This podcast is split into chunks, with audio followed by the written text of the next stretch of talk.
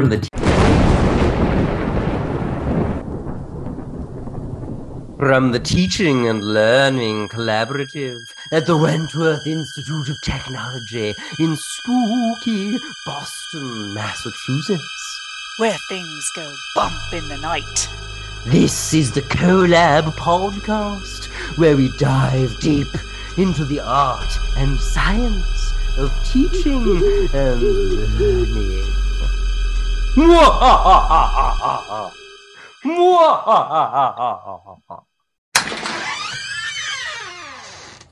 Oh, hey, Megan. Hi, Josh. Oh, man. It has been such a weird day at the office.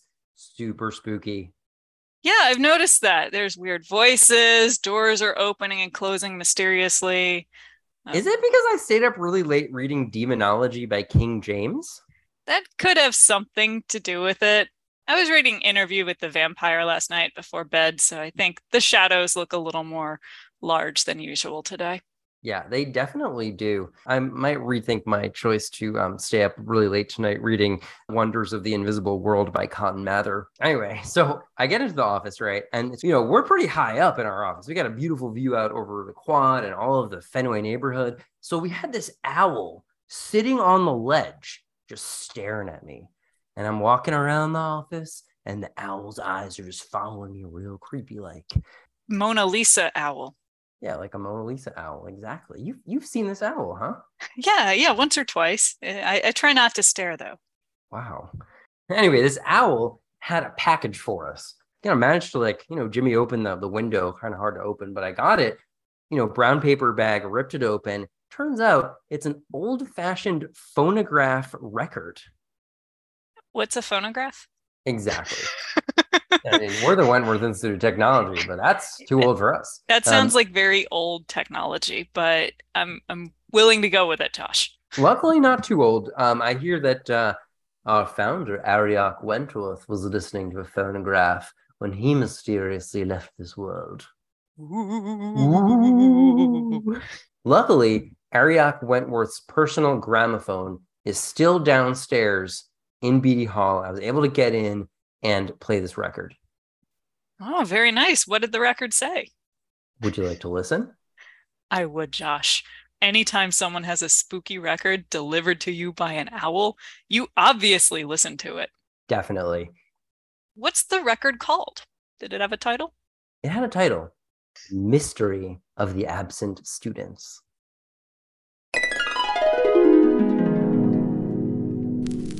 It was a dark and stormy night.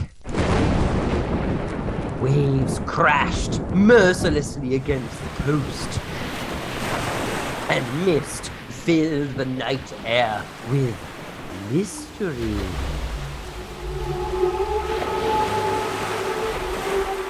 A lone professor stood on the balustrade overlooking the sea, traversing her own dark night of the soul.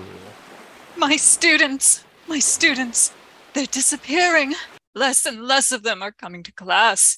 What's going on? Some ancient curse? Perhaps indeed it is, after all, All Hallows Eve, when the veil between the visible and the invisible worlds becomes precariously thin. So perhaps there is some wisdom from the great beyond awaiting to be revealed.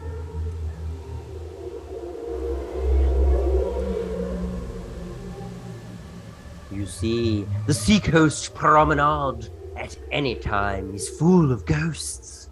But on Halloween night, the professor's anointed eye could see the crowd of spirits mingling with the crashing waves, and far along the train of ghosts stretching out to the horizon and beyond. Just then, as the professor was lost deeply in thought, a cloaked figure emerged from the darkness, the street lamps casting long shadows as this mysterious figure made a beeline for poor old Professor. Oh no! Who, who are you? What do you want? Professor Plum, in it? Why, Why, yes. Do do we know each other? Well, I know you, but the question is, do you know me? The professor looked at this young ruffian in front of her. To the eyes of the world, the very picture of a rogue, a vagabond, a hoodlum. But then she noticed that he was, in fact, wearing a hoodie with a fearsome leopard, staring out with hungry eyes, the very symbol of her own university. Wait a moment. I recognize that. Do, do you go to the Wentworth Institute of Technology? I do, and I'm in your intro to data analytics class. I don't believe I've seen you there. Well, I went to the first day, but I ain't been back since. The professor stood shocked, whipped by the wind, wondering why anyone would not return after the first day of her class. Not returning to my class. The only explanation. Oh dear. Are you a ghost? Well, I may or may not belong to the preternatural world. But before the professor could look up the word preternatural, a zombie climbed up from the seawall behind her and went directly for an academic's most prized possession. Her brain. No, not my brain, no! Luckily, a hooded ruffian sprang into action and sliced the zombie's head off with a silver sword. Can't be too careful these days, in it, Teach? You, you, you just saved my life. I bet you didn't think a Dickensian urchin would save your life, did you? Urchin seems rather disparaging. Look, I'm a bloody urchin, all right. Uh, Own it, own it. Oh, Oh, very well. What, what's your name, kind urchin? Maurice. Maurice, I'm Professor Plum. Oh, I know. Maurice, I have a problem, and aside from the zombie that just attacked me, and I think you may be able to help me. Well, I do like helping people, so I'm all ears. I'm trying to figure out where all my students have gone. It seems like less and less of them are coming to class these days. Well, of course, there is the zombie apocalypse, but beside that, I can tell you that the first day of your class was too boring for me to care about, but not quite boring enough for me to properly sleep through. So it was kind of like being an undead purgatory. If you want people to come to your class, you've got to make it more interesting. Oh, dear me, that hurts to hear, but also makes sense. I've also been keeping up with class by doing the reading online from the safety of my underground lair. So honestly, why should I even be bothered coming to class and risk getting turned into a bloody zombie? Hmm, That's a fair point about the zombie. They are a bit of a concern these days, but I do think you'd get a little more out of my course if you came to class. Well, we'll see about that. Maurice, perhaps you have some advice for me on how I could make my class better and bring my students back. Students like you, they've gone missing and it makes me feel so lonely. Well, I'm I'm sorry to hear that, Teach. Ain't nothing personal. I'll give it some thought and I'll send you a note through my trusty owl. Ooh, that sounds good. I'll let you know when I've made some changes and hopefully you'll consider coming back. Perhaps. Well, I'll look for an announcement of your changes on Brightspace. Lovely. I'll make a video note. And Maurice, thank you again for saving my life. All in a day's work.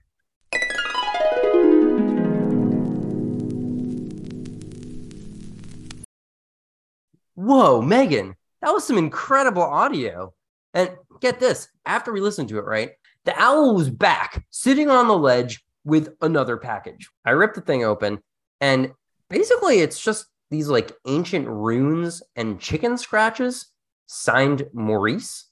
Luckily, I got our computer science co op student to write a code to decipher it, and it's been compiling all afternoon. We just got the copy of the decoded text, which we are proud to share with our Collab podcast listeners. Excellent. Yes, I'm very excited to see what Professor Plum did to stop turning her students into zombies in the classroom, especially given the threats of zombies outside the classroom. Maurice broke down his advice for how Professor Plum can get her students back into the classroom into two categories. The first, using intrinsic motivation. He's got five suggestions there. And the second, using extrinsic motivation, two suggestions there. So let's break this down further. First strategy is to make class time fun and engaging. As we know, active learning strategies are going to get people out of their seats, talking to each other, actually doing something. And when you do something, you learn more and also probably have more fun. Who can argue with a class being fun and engaging? I find myself thinking about a conversation I had yesterday uh, with my spouse about meetings and how somebody was interested in making routine meetings fun and engaging. And, and he kind of had a point of, well, meetings don't necessarily have to be fun. Like there are aspects that are dedicated to concepts besides fun. I think engaging was the word we clued into a little bit more than fun because even if you're not doing fun things all the time, you know, you want people engaged in the activities that you're doing all the time so that it feels meaningful for people to be there. Fun can be a natural byproduct of that. Another strategy for making your class time engaging is using the flipped classroom model, where you have students do pre work outside of class, or they're actually doing the reading, watching a video, trying a problem set. And then in class, they're doing things that are more higher order thinking, where they get to interact with one another and analyze or create something new or whatever it is that is inherently going to be more participatory, fun, and engaging and require the professor's expertise because students are going to be coming up against challenges as they try harder and harder tasks that the homework has kind of prepared them to tackle. I like that. There's a lot of potential there with solving mysteries in class, and you've done a little bit of pre work to gather up some clues before class, and then you put those clues together with your classmates and solve it either in a collaborative or even a competitive manner with a no stakes reward basically for solving it. Definitely. Everyone loves a mystery. Humans love having to figure something out, having to lean forward in their seat and be like, what's going on? And i am going to put the picture together. And I think we're figuring out this whole uh, mystery of the absent students thing is that uh, mm, Professor Plum's class was not neither fun nor engaging. Maurice is really laying it out for us here. Yeah, Maurice's brutal honesty is hurtful but appreciated. I mean, you know, that's how they do it on on the streets back in uh, Victorian England. I have questions about the plot here, though. Of Wentworth, when did Wentworth form as a school? Like, I wonder Let's, if we don't look too far into it. okay. All right. Very well then. I think it was like 1904 or something like that. So um, not quite Dickensian urchin. Not quite Dickensian urchin, but but um, Megan, I will tell you if you ever come up to visit, there's a really historic burying ground cemetery near me that's beautiful for all sorts of things, including the final resting place of the founder of Wentworth Institute of Technology. So ah, okay. Private tour of uh, yes we could we could do a séance you know we could do an episode from live from you know sure. his burying place. Could be interesting. One of my favorite things about boston is the spooky graveyards. Mm. for sure. All right maurice's second category is make learning social so it's not just a professor up there blabbering and everyone else is doing their own thing. Listen, you got to cultivate that community of inquiry. You need community in order to have feelings of belonging. Build in opportunities for students to collaborate and build in peer accountability so that students feel like they have to do the homework or they have to show up because they're responsible to their peers in their group or whatever it might be that they're working with on a project or on a problem set or or whatever the situation is, when students really feel accountable to one another, it's a lot stronger than just being accountable to you. That also gives them opportunities to make friends in class and really build connections with each other, which definitely gets them coming to class, but also learning more deeply and building connections that will uh, outlast their time in your class and make them feel more connected to the university as a whole. Yeah, there's definitely a lot of value in realizing that the classroom is a place for voices of everyone, not just the voice of the instructor or the occasional students who feel the most confident speaking up.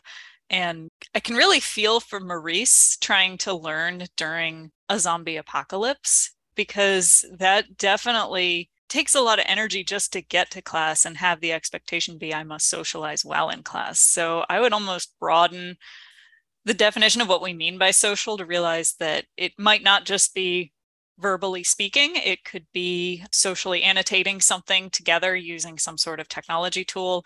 It could be collaborating asynchronously in a, in a discussion forum. Plenty of different communication methods exist aside from just hearing students talk in the classroom. For sure. It sounds like Maurice is already engaging with Brightspace, the class via Brightspace in his underground layer. So, you know, let's leverage that. I like it. Meet students where they are. Exactly. I mean, and also speaking of the zombie apocalypse, I mean, we've basically been in a zombie apocalypse the last couple of years of pandemic. So, you know, I think Professor Plum might benefit from our episode on trauma informed pedagogy. Yes. What an excellent shameless plug for our previous episodes. We'll put it in the show notes. so, Maurice's third category is to make real world connections. Bring in experts from industry or from whatever the discipline is that you're teaching. Have students go out into the field and actually meet people and do things in the real world that are related to what your your discipline, your subject is. Make it clear how what's happening in your classroom will actually help them achieve goals they have in the wider world, whether it's professional, personal, those real world connections are going to make the material come alive and make people want to engage more deeply in your course content. I love this one in particular because it seems really baked into Wentworth's DNA as a university, given the types of programs and majors and experiences that we offer students. I think a lot of it has a ton of real world applicability and the the lens of we are preparing students to enter the real world industries I think it's a nice reminder that there's always more opportunities to do that. It's not specific to a certain class or a, a, certain semester responsibility, but there are always opportunities to bring that into each moment you're with your students. And it doesn't just have to be in the courses for their major. I know that one professor I work with is doing a really fascinating course about the design of the built environment and Frederick Law Olmsted and actually going out into the Fenway to the actual neighborhood that he designed and the parks and everything and there's so many connections to every discipline that Wentworth is you know offering from civil engineering to all sorts of design and architecture and infrastructure. So there's there's ways to tie all these things in as well as the aesthetics of it that maybe students aren't considering as much in their technical courses. That's an opportunity for them to really see how people are interacting with the the built environment and how Olmsted's ideas for example of democracy, you know, that tie into his design of space. That's pretty incredible to be able to deepen and widen the scope of what students are are learning and connect it to things above and beyond maybe the narrow focus of some of their more technical courses. So Maurice's fourth category is emphasize the positive we know from self efficacy, Albert Bandura, that positive reinforcement, both from someone like a faculty member or just structured into how you teach, if you you know give a the first formative assessment, make, make it something that the students are going to be able to find success in and feel like this is possible. And then when they're faced with harder challenges, they'll persist because they've built up some self efficacy by having early successes bringing positive energy to the classroom and really supporting and encouraging your students will increase and support their intrinsic motivation and their desire to keep showing up and to persevere when they encounter challenges. Definitely agree. And what I like about this one is that it's never too late in the semester to emphasize the positive. Typically, at the beginning of the semester, if you've got some early activities that your students can succeed on, that can help build that self efficacy. But even later in the semester, you can still leverage the power of your own belief in your students to be able to remind them that you think they can succeed, you know they can succeed. This is not out of their reach. And in order to make progress, here's what we need to do and how I can help you as an instructor.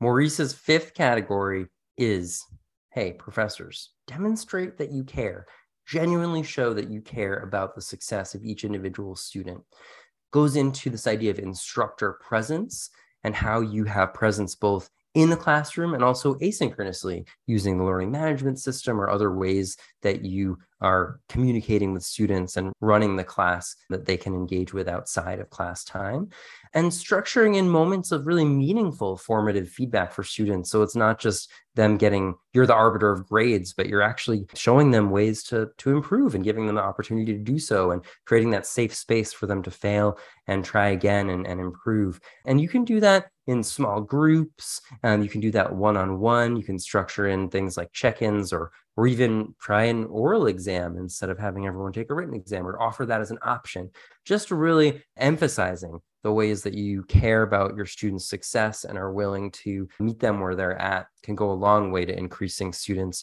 intrinsic motivation to show up and really keep on coming to your course and bringing their best day in and day out. What I'm hearing in all those ideas is a lot of different options for how you can show that you care. That was not a laundry list of you need to achieve all of these, otherwise, your students won't know, but it's about examining the relationships that you're forming with your students and adapting to what works for them in those relationships. Particularly for me, I really like emphasizing feedback. I, when I was teaching my health sciences course, I kind of took an attitude of a coach, trying to coach students on these different health activities that they were engaging in and providing feedback on their experiences as they were learning about these health education and exercise physiology concepts. And thinking of myself in that role rather than a teacher or professor, I think helped me show that I cared. Definitely. And showing that you're a real human too. And you are also living through the zombie apocalypse along with the students in so many ways, right? From inequity and inequalities in society to war to disease, all the craziness, the change that's happening in our world. We're all susceptible to it. We're all going through the same thing together. So if you can show that you're a human being and you are facing, you know, real challenges and you're flexible with yourself and forgiving of yourself and you're going to offer them the same grace, that's a really strong way to demonstrate that you care and build those connections. It sounds like Maurice is full of some motivation advice that was rather ahead of his time. Listen, I think we're going to try and get him as our co-op student next semester. Well, I'll we'll send him an to... owl to his underground lair and see what he has to say so Maurice's second category is a lot smaller. There's only two, and that's a good reason for that. So the second category is strategies to get students in class using extrinsic motivation or extrinsic motivators.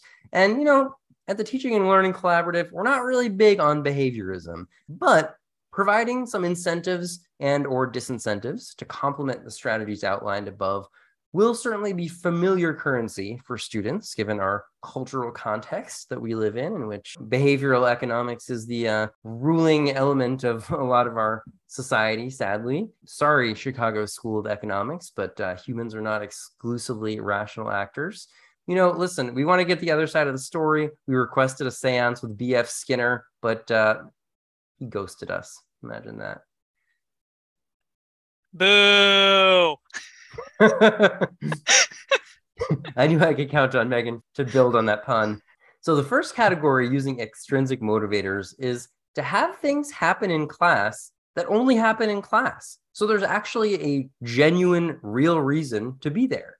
Because if basically you're just going to lecture, kind of repeating what the reading was, then why come to class? But if there are things that are happening in the classroom, projects or group work, or you're using that flipped classroom model where in class students take their learning to the next level by actually practicing skills, then there's a genuine reason to be there. I find this one interesting because the accessibility warrior in me says make your class as accessible as possible. And that includes if students cannot attend in person, you have an equivalent option for them to participate remotely or asynchronously. That said, we do have distinct course modalities here for a reason of a fully in-person class versus a hybrid class versus a fully online asynchronous class. And you can leverage the modality to promote some really unique events and create literal incentive for, for being there by thinking of class as an exciting opportunity to come together rather than an obligation in order to get an A. Definitely. And as instructional designers, we know well that if you're going to teach the same content in a different modality, you have to do a lot of work to adapt it and really change how it's going to be taught, what the students are actually going to do in order to meet those learning objectives. So I think it, it makes a lot of sense that we want to balance you know if someone has to miss a class for whatever reason and that's going to happen and that's okay that they don't you know miss out on something they can't catch up on of course you know we want to have that build in that flexibility and at the same time we do want to have if it's an in-person class we want to have that class be something that really is a draw and there's a reason to be there um, that's kind of structural and built in. And there's things happening in class that could only happen in the classroom. And that's part of the magic of coming to campus. So, Maurice's second bit of advice for extrinsic motivation is to, in fact, require attendance, to take attendance in class and possibly even grade attendance. Of course, you'll want to offer some flexibility because life happens. Maybe two free passes or whatever it might be or you know you have to write me an email with what's going on if you have to miss class. Well, i understand that comes up but i need to be in relationship with you and understand what's going on. And you know also to show that you as an instructor are human and you care because you know things come up. But at the same time if students know that that class has a, an attendance requirement attendance is going to be taken and maybe there is you know some way it's connected to the grade then they're more likely to have that reason to to show up as well. What I like about this strategy is that it hints at the benefits of structure in the learning experience and setting the expectations of what the learning experience is going to be like and making those expectations known up front. So you're not making up an attendance policy as you go. Instead, you've got it established that I expect you to be here. There are here are the consequences of not being here please try to prioritize being here. If not, here's your here's the flexible plan for adapting to cases when you won't be here. And I one of my favorite oxymorons that I've picked up in my instructional design career is structured flexibility. And I think that some of these extrinsic motivation strategies provide some of the structure, but some of the intrinsic motivation provides some of the flexibility. Definitely. And you need both. These are complementary because you it would be ridiculous to be like, you are required to come to this incredibly boring class, because then it just feels like extra painful and pointless and annoying. um, but if it's like, no, you're required to come and you're required to come because we're going to be doing things in class that are going to be the way that you learn and they're going to be interesting and engaging. And that's why I'm requiring you to come to class. Otherwise, I would just send you home with a book and, you know, have you report back in a few weeks. I think it's a, such an important point about the structure because if you think about first year students, they've just come from 12 years of a system that requires them to be somewhere at 107 p.m. and the bell's going to ring and blah, blah, blah. So all of a sudden they're in, in a situation that has no structure. That's a recipe for them potentially not doing as well and kind of getting a little bit lost within that um, openness. So it is our job to support our students, uh, set them up for success. And, and one way that you can set your students up for success is to give them that structure and those that clear expectations up front, and also to be transparent about why, why the structure is in place. And, and even being explicit about how there's data to show that that having that structure helps support student outcomes and even student mental health to have that place that you're we're waiting for you we're expecting you to show up and if you're not going to if you're not if you don't come we're worried about you. We're gonna someone's gonna reach out you know we, we we care about you and want you to be here part of this community. So it goes beyond just a you need to be here because i say so but it's a you're you need to be here because this is how learning happens and we care about you. And without you here the community of learning is incomplete. Yeah to that end i see the overlap with the intrinsic motivation factor of showing that you care. And i recall when i was teaching online when i noticed one of my students disengaging, not showing up for the discussions and not participating in those weekly, I would send an email and rather than try to make it a lecturing, you have missed the discussions, docked 20 points, I tried to modify the language and say, hey, we really miss having you participate with us. So try to join us. Remember, the next one is due Thursday, and I really hope to see you there. Sometimes just small adjustments in language and intentionality can uh, make the difference. In our book club, we were just talking about how to put inclusive language in your syllabus that makes students feel a sense of connection and belonging. And that goes into not just the actual syllabus, but into all communication you have with students. And as you said, reaching out to individual students when they don't come. I have a feeling that if Maurice had received a, an email or something from Professor Plum, he would have felt a little bit more seen. I mean, she was like, Do I know you? Be better if she did. Exactly. Wow, a lot of wisdom today hmm. from the preternatural world. The preternatural world, yes. Yes. Yeah, it's a good thing I stayed up late reading uh, demonology. I was, like, uh, you know. Yeah, I'm so glad that spooky owl decided to drop by. Definitely, definitely, and I I definitely recommend Wonders of the Invisible World for you tonight in case you need some light reading before bed? I've got Dracula queued up to read Okay. tonight right before I go to bed. So That's legit. yeah. legit. So, listeners, we actually hid a second Charles Dickens reference within this episode, and of course, because it's me and Megan, it's, it's a musical reference. You know, gotta gotta be uh, on brand. So, if you find that reference, please email us at teach at wit.edu, and we will send you a teaching and learning collaborative branded reflection journal we're all about the swag here at the collab podcast. And you know feel free to email us you know whatever if you have any supernatural run-ins if there's a dead learning theorist that you'd like us to conduct a seance with we'd be happy to do so. And if you really like the episode feel free to tell us what you loved about it. Um, write it on the back of a hundred dollar bill and send it to me uh, care of wentworth. I'll make sure to pass the message along to megan. A likely story. yeah exactly, exactly. megan hamilton Giebert Thank you so much for joining me. I'm Josh Luckens, radio dramatist and host of the Collab podcast, a production of the haunted instructional design team at the fearsome teaching and learning collaborative here at the spooky Wentworth Institute of Technology in Boston, Massachusetts, where shadows lurk in the night. Thanks for listening. And as always, stay curious if you dare.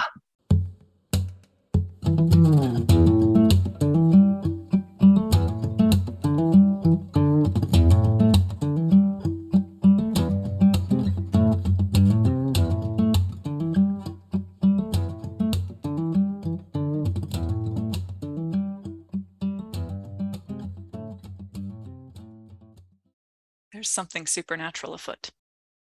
Mm, mm, mm. Turn off your theremin and just play the record, Josh. oh, that's why it's been such a weird day at the office. Jimmy from HR is playing the theremin all day.